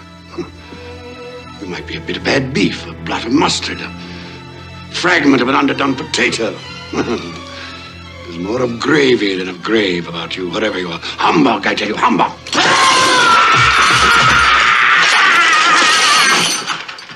Mercy. Dreadful apparition. Why do you trouble me? Man of the worldly mind, do you believe in me or not? I do, I must. But why do spirits walk the earth? Why do you come to me? It is required of every man that the spirit within him should walk abroad among his fellow men and travel far and wide. And if that spirit goes not forth in life, it is condemned to do so after death. It is doomed to wander through the world and witness what it cannot share, but might have shared and turn to happiness. The chain. Tell me why. I wear the chain I forged in life. I made it link by link and yard by yard. Is its pattern strange to you? Or would you know the weight and length of the strong coil you bear yourself? It was as full, as heavy, and as long as this seven Christmas Eves ago, you have labored on it since. It is a ponderous chain. I see no chain. Mine were invisible until the day of my death, as yours shall be. T- Tell me more. Speak. Comfort to me. I have none to give. My spirit never walked beyond our counting house. In life, my spirit never roved beyond the narrow limits of our money changing hole. No doubt of that. You, you always were a good man of business. Business! Mankind was my business. The common welfare was my business. Charity, mercy, forbearance, and benevolence were all my business. The dealings of my trade were but a drop of water in the comprehensive ocean of my business. I'm Sorry for you, Jacob. Is there anything I can do for you? For me? Nay, it is too late. But I have come for your sake, Ebenezer. Have you? Well, you always were a good friend. As part of my penance, I have been sent to warn you. And so you have? And to offer you a hope and chance of escaping my fate. You will be haunted by three spirits. Three spirits? Is that the chance and hope you mentioned? It is. Well, in that case, I, I think I'd rather not. Expect the first tonight when the bell tolls one. Couldn't they all come at the same time, Jacob, and have it over? Expect the second on the stroke of two. The third, more mercurial, shall appear in his own good time.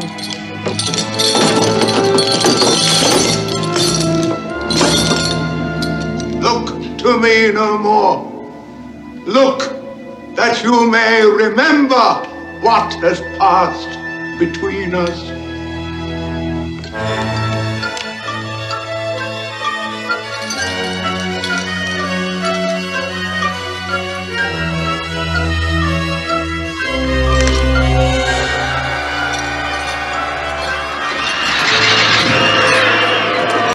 Okay, you guys can finish that on YouTube. Literally, this is not an advertisement for it, but you can. I, I would highly, highly encourage all of you guys to go and finish that um that that episode or that that movie the film there that's actually a really good depiction i think of the exchange between jacob not bob You guys, I'm so sorry. we don't even know bob marley music I, like I don't know. I kept thinking it. it's is it Bob? Is it Jacob? Is it? Uh, I'm sorry. So And we guys, probably had a ton of people laughing I'm so hard, and so that that makes merry, does. which is a gift. It does. that we continually give here on this show. Exactly. that kind of merriness. Exactly. And speaking of making merry, the next part, the next stanza, um, and we're, I'm actually not going to play this. We're going to kind of, um, my next video will be um, making merry with um, uh, Mr. Fuzzywig. Uh, but, um, you know, here you have uh, Scrooge here with his um with his with his former partner and he's he's introducing jacob, he's going to introduce these spirits that are going to come and these spirits um they they actually kind of are to represent just the prophets of to- uh, uh, of the past or or angels and they come and the first one that comes is the spirit and they say ghost but it actually is a better term as spirit. Could be angelic. Of christmas past and in Scrooge's past, he actually was a loving kind boy. Uh, he had his sister, but he was sent away to boarding school, and we kind of see the beginnings of what made Scrooge dark. Yeah, was his dad. He had an abusive father, and and that and he was is- left in boarding school, and he hated it. He just wanted his dad to love him. He wanted to be at home. And then finally, he was getting to ready to graduate, and his sister goes and gets him. Is oh, your father wants you home, and you're gonna spend Christmas with us. And it's around Christmas, and he gets three days. And the sister's like, I thought he was gonna stay longer. No, no, no, boy, you have to get into business. You have to make your way into business. And um, we see that Scrooge actually was a a, a decent fellow. Um, he and- falls and- in love. He falls and, in love. I, I know we're giving away this story, but but it, it- it's very. you should know the I know, right? It's very interesting to me. This part of Charles Dickens' depiction of redemption. Mm-hmm. Yeah. In all of the movies that we watch, and even the books that we read, my little pins here sideways, Mm-hmm. we want for Scrooge to be able to go back and get married, Mm-hmm. like he lost his love. Yeah. But there's a truth to having to um live with the consequences of your actions but, then making God- the best of what you have. Exactly. When you get when you finally do come to know him. And he does. He t- in a very powerful way. Spoiler alert and there's Spoiler no alert. sequel to a christmas carol where scrooge finds some nice old lady like Yeah. widow that he marries he doesn't and, need to know, because here's the thing it's not it's and that's where we're missing about all of our stories that love transcends this is the greatest love story Amen. because he brings good. love to his friends and his neighbors And his and, family. and his family and he brings it back. All right, so let's go to uh, on that particular same one, the 1984 one. Um, I want to go to show show you. Um, I think where God is planting seeds on how a good uh, employer or boss works with our friend Catherine she has a boss and we always call him mr fuzzywick because he prays for and with his employees Yes. he cares about them when they're sick uh, he cares about their family members their when their kids have to go to the hospital um, he gives bonuses he doesn't keep it all for himself um, and he and he enters the room he he he conducts a business Yeah. but he does so in a way like mr fuzzywick so let's play at minute 34 here uh, what all employers should look like Okay, hang on. Let me go ahead and close this out real quick. Boom. There we go. I'm beginning to think you've gone through life with your eyes closed. Open them. Open them wide.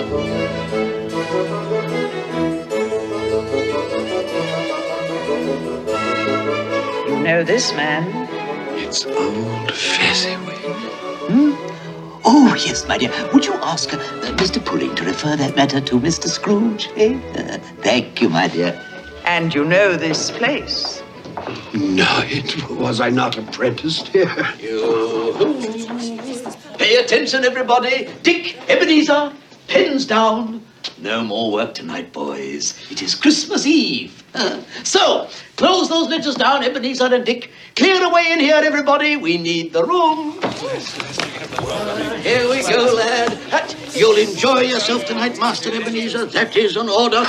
Yes, sir, I'll try. Well, put your heart in it. You put enough of yourself into your work, and I have nothing but praise for the way you've discharged your duties. But you're young, eh? There's more to life than uh, bolts of cloth and musty old ledgers, eh? Mrs. That's a lot of food. And the three daughters and their suitors. and a Happy Christmas to you all. And Belle. I had forgotten how beautiful she was. Hello, Belle. Music makes them all. Hello. Would you like to dance? How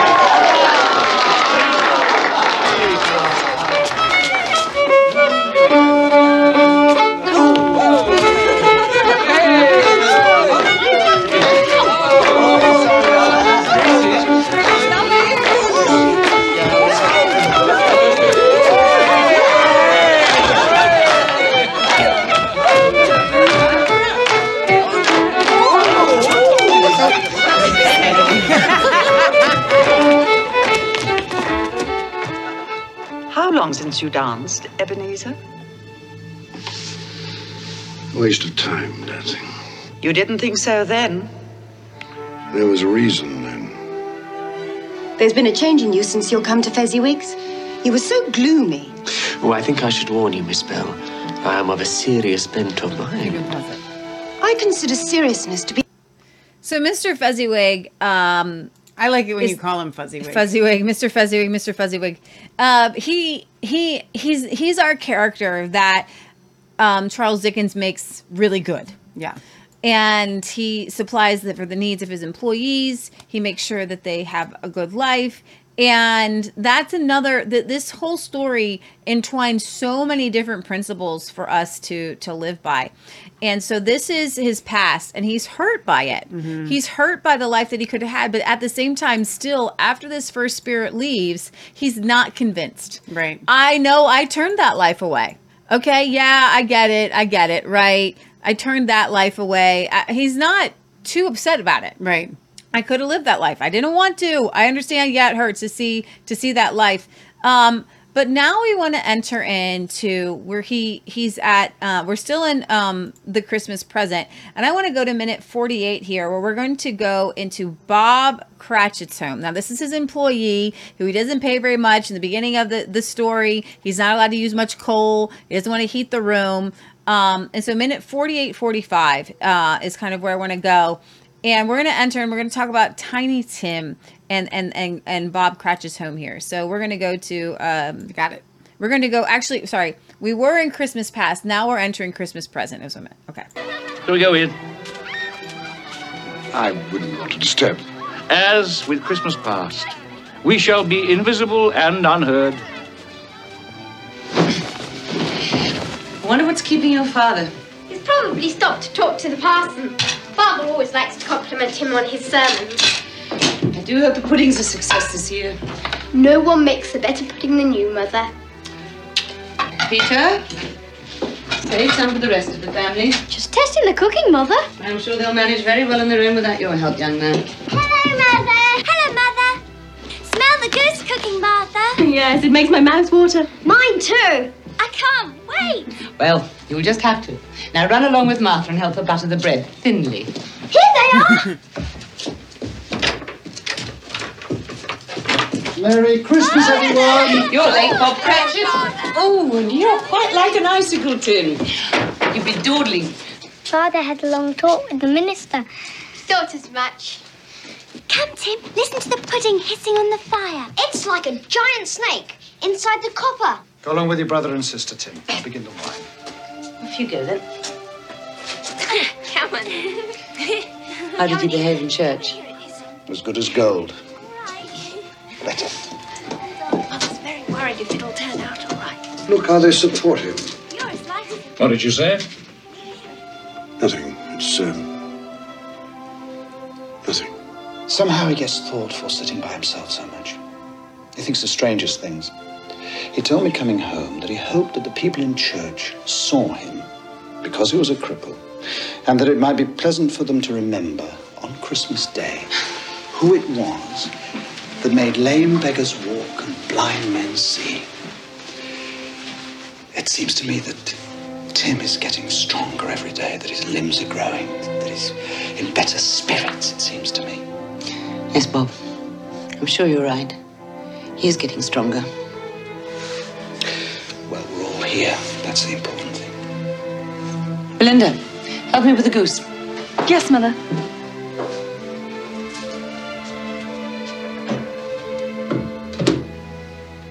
Peter, I have some good news for you. I met by chance this morning at church a fine gentleman, Fred Hollywell by name. He's a nephew of our own Mr. Scrooge, and he remembered that I have a son coming of working age, and he told me that he had a position open starting at three shillings and sixpence every week. Three shillings and sixpence every week. So, if you are agreeable, you may start work on Monday next. Now I can begin to help you and Mother. More important, you shall be embarking on a fine career. To start a boy at three and sixpence a week. Hey, it's typical of my nephew. It's no wonder he's never been able to put by a penny. Perhaps he's put by more than money. Fred? he's doing this to spite me, you know. Employing the son of my employee at an exorbitant wage.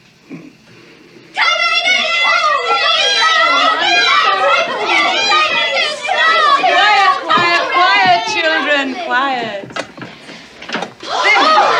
Wonderful goose. Enough for an army. So brown and crisp. Mother, you've outdone yourself. Is it all right then? Hurry, Father, cut the goose. I can't wait. Haven't we forgotten something? Lord, we thank you for the bounty you have placed before us. We thank you for this day of love and joy. We thank you for allowing us to be together, to share with each other and with you the fullness of our hearts on this special day. Amen. Amen. Amen. Amen. Amen. What? you say something? No, no. No, uh, I, th- I thought I heard you. No, I said nothing.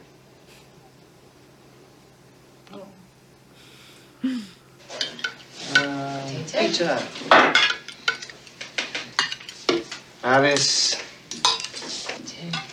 And, uh, Potato Alice? A very small goose. It's all Bob Cratchit can afford. me. Are we all served? Yes. Yes. Then let's begin. And a Merry Christmas to us all. A Merry Christmas to us all. And God bless us, everyone.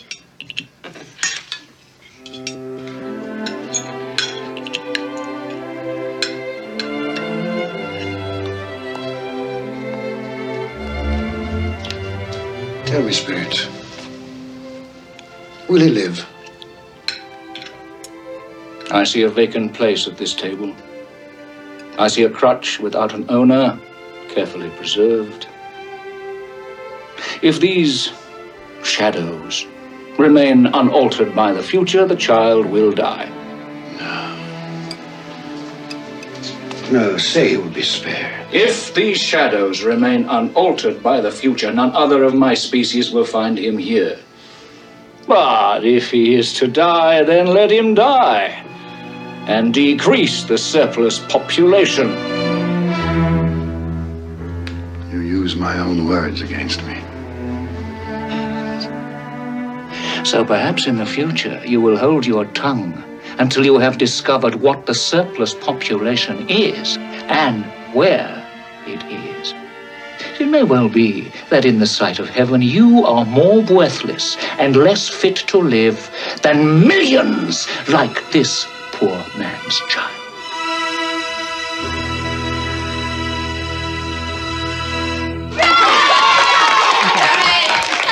I just want to sit here and watch the whole movie with I know, you guys. I Like that would be um very fun. To Yeah. Do. So instead, since we can't do that, you will have to watch it on your own. exactly and finish it. exactly um i want to go to and and and he uses his words uh, his own words Anson, and of course this is a christian novel we're talking about um people being worth things in heaven we're talking about um the very line that he wrote there i had i would have hoped that people would see me and they would remember the one who made blind men see and lame men Tiny walk. Tim. So he's talking about the miracles of Jesus Christ in this book from a belief system that that you can use any situation that you're in to minister to people. And that's what tiny tim is about. And you see the first breaking i believe of scrooge's hard heart mm. at this moment. And in this Tiny Tim's message does break him and it does prick him. And so even if I, the message is is even if you're a broken person, even if you're lame, if you have the love of Christ inside of you, you are worth more than a million Scrooges. Amen. And he also points out that um, Fred was storing up treasures in heaven. Exactly. And these are timeless. Like when he said perhaps Fred's storing up more than money. And and he doesn't quite get it. He doesn't understand it at that moment. It was moment. that was a very foreign sentence right. to him.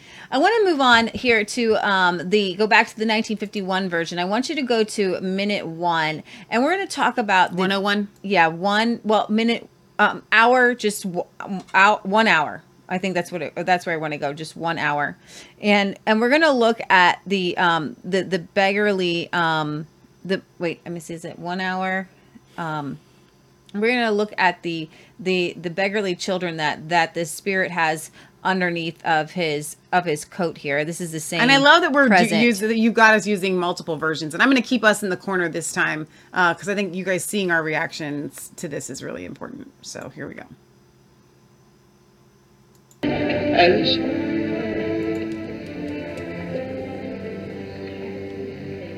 Spirit, are these people real or are they shadows? They're real. We're the shadows. Both of us. Did you not cut yourself off from your fellow being when you lost the love of that gentle creature?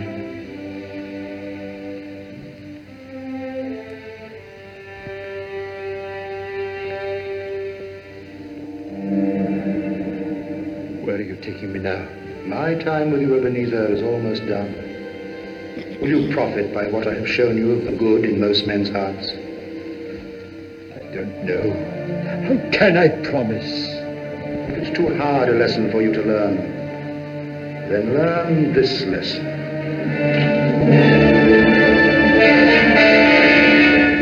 Spirit, are these yours? They are man's. They cling to me for protection from their fetters. This boy is ignorance, this girl is want. Beware them both, but most of all, beware this boy. But have they no refuge, no resource? Are there no prisons? Are there no workhouses? Are there no prisons? Are there no workhouses? Are there no prisons? Are there no workhouses? Are there no prisons? Okay, you can pause it there. I I want to comment on this a little bit because you know what I, I, I this while we're all having our own kind of Ebenezer Scrooge moments and we should kind of have them daily, honestly. What I was thinking about with that repetition of are there no prisons, are there no workhouses? I see in the patriot movement this intense callousness to whether it is African migrants or migrants from um, South South, America. America that you know they're they are suffering just because they're going about the the correction of that Right. suffering the wrong way Mhm. doesn't mean that we should be heartless Yeah. to their suffering what Right. should we do to be fixing it have a heart Every every area that you have people in your life, and I think that this goes into um, our next stanza, where we're going to go now to um, the the the future, where um, he's going to see himself in the future. But we're going to jump. Um, I don't not going to spend a lot of time on the future. What you see in the future um, is Tiny Tim is dead. Yeah. Um, it's really depressing, and depressing. you see Scrooge dead, and they are just in the um, grave. and and they're fighting over his garments. Uh, people are laughing about going to his funeral because nobody cared about him because he didn't care for anybody else. And he at- sees that. at the end of this stanza. Um, you're going to see him see this is this grave, this is your life. And so, what I love about Charles Dickens is he takes him from the past and he heals up his past. He looks at the present on what he could change in the present, and he takes him to his future. And people need to know where you're going to go when you die. No one's going to love you, nobody's going to care about you. And so, there is this hey, you can make things better, but look, look at what your life is going to lead to. So, if you go ahead and go in that, um, in that version we want to go to minute um uh, um minute uh, hour 1 11 35 1 hour 11 minutes 35 seconds. Got it. And we are going to be in the graveyard right here. Yeah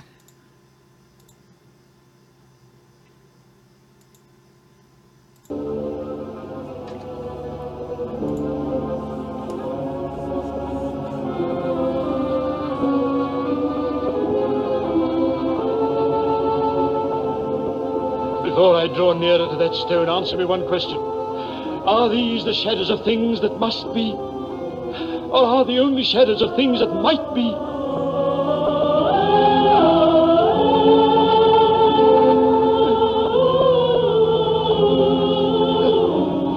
I know that men's deeds foreshadow certain ends, but if the deeds be departed from, surely the ends will change.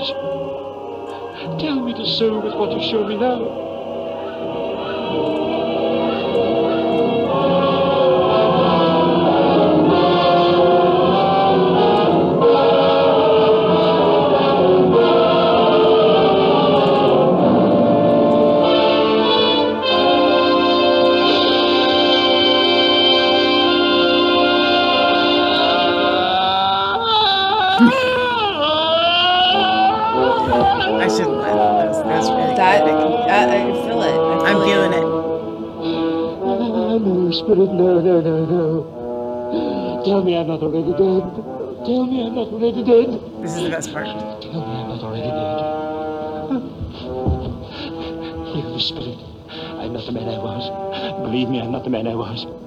Why show me all this land beyond all hope? Oh, pity me, Spirit, pity me, and help me.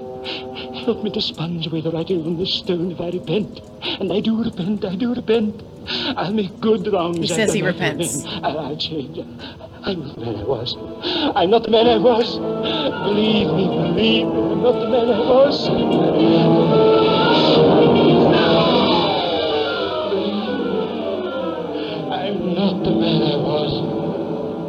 I'm not the man I was. I'm...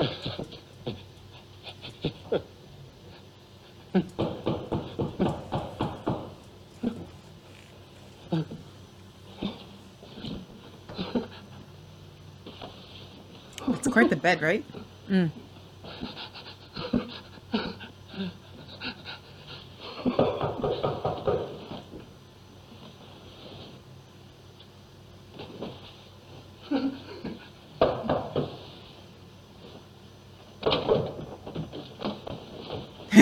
he was ready for another spirit. Good morning, sir. Tell me, what day is it? What day? What's Christmas Day, Costa? Christmas Day. Christmas Day. Then I haven't missed it. the spirits must have done everything in one night. Of course, they can do anything, can't they? Of course they can.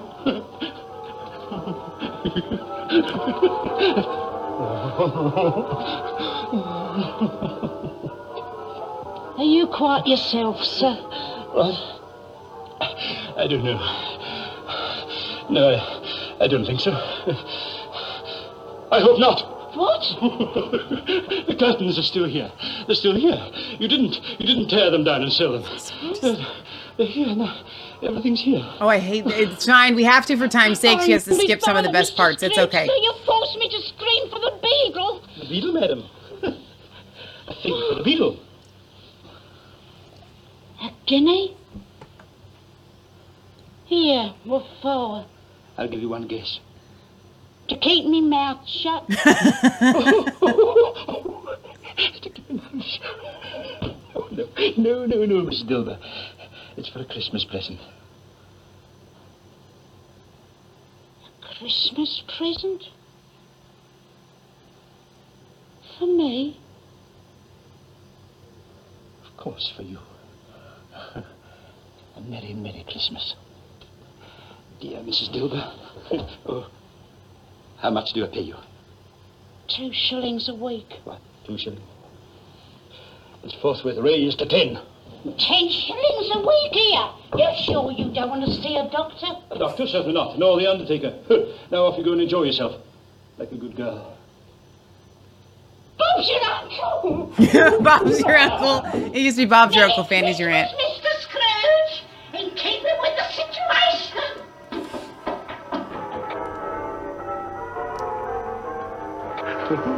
Bells. Oh, merry, merry bells.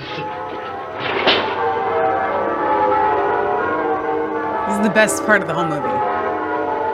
What a beautiful morning. Hello there. Hello, you, you boy, you. Who, me? Yes, you. Do you know the butcher's in the next street but one? I should hope so.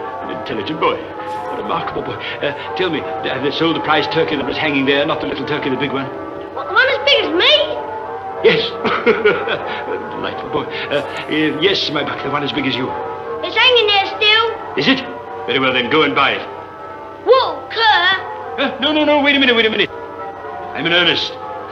Tell the butcher to bring it here, and I'll give him the name of the party he's to send it to. Come back with the butcher, and I'll give you a shilling. Come back with him in less than five minutes, and I'll give you half a crown. An enchanting boy. I love it. I'll send it to Bob Cratchit. That's what I'll do. He'll never dream where it came from. now, let me see. I must have a label. Label, label, label, label, label, label. Label. it's, it's twice the size of Tiny Tim.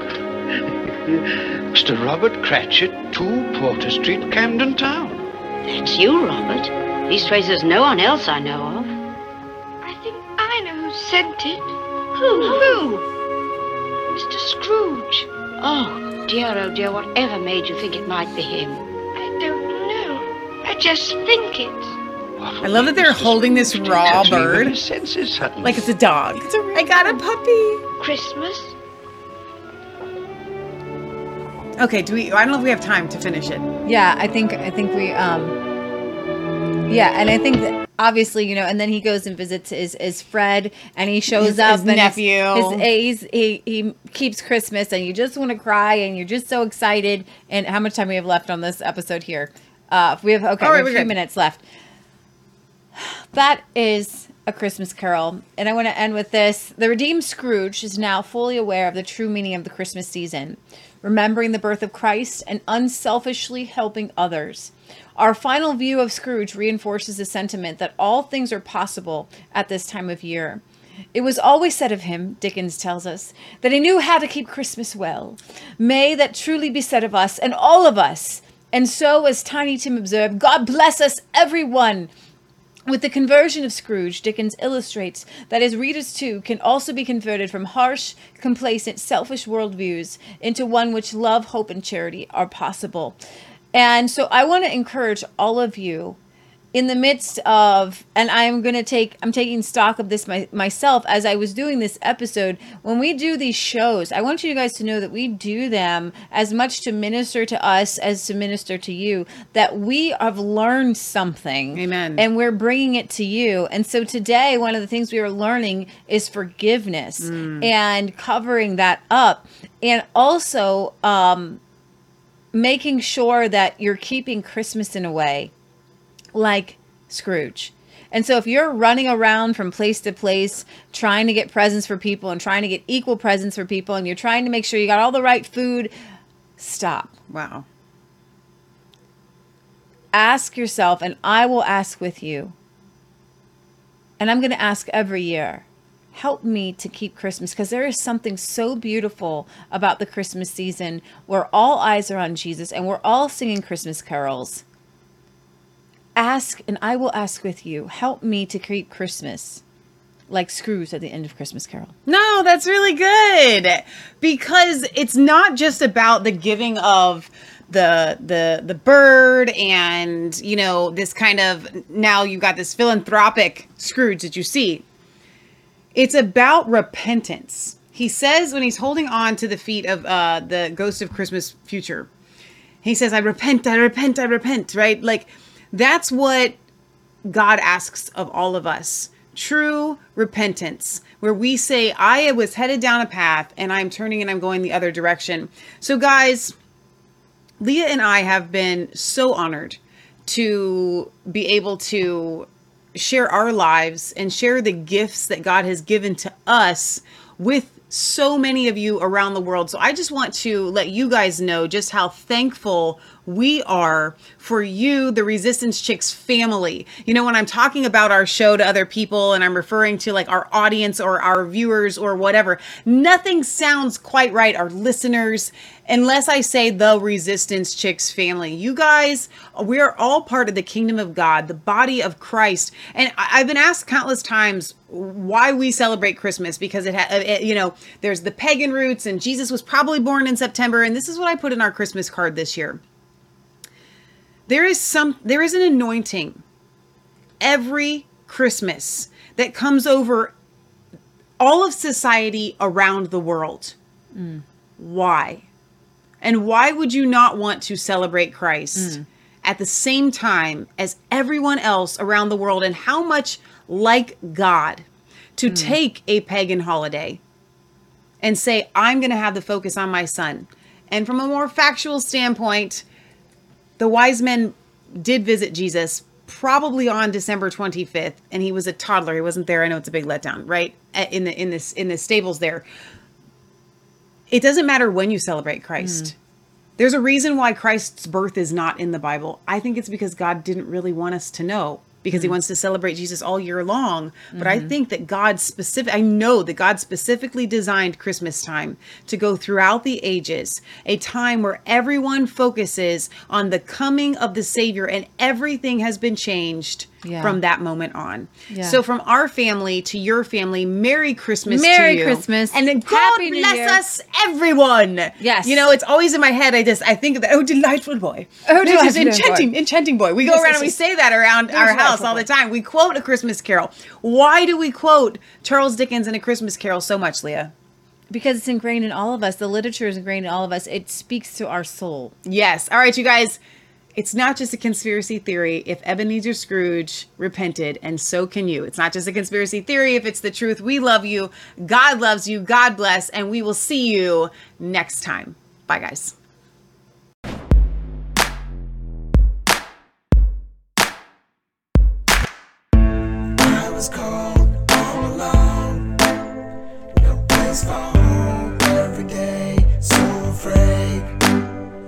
you my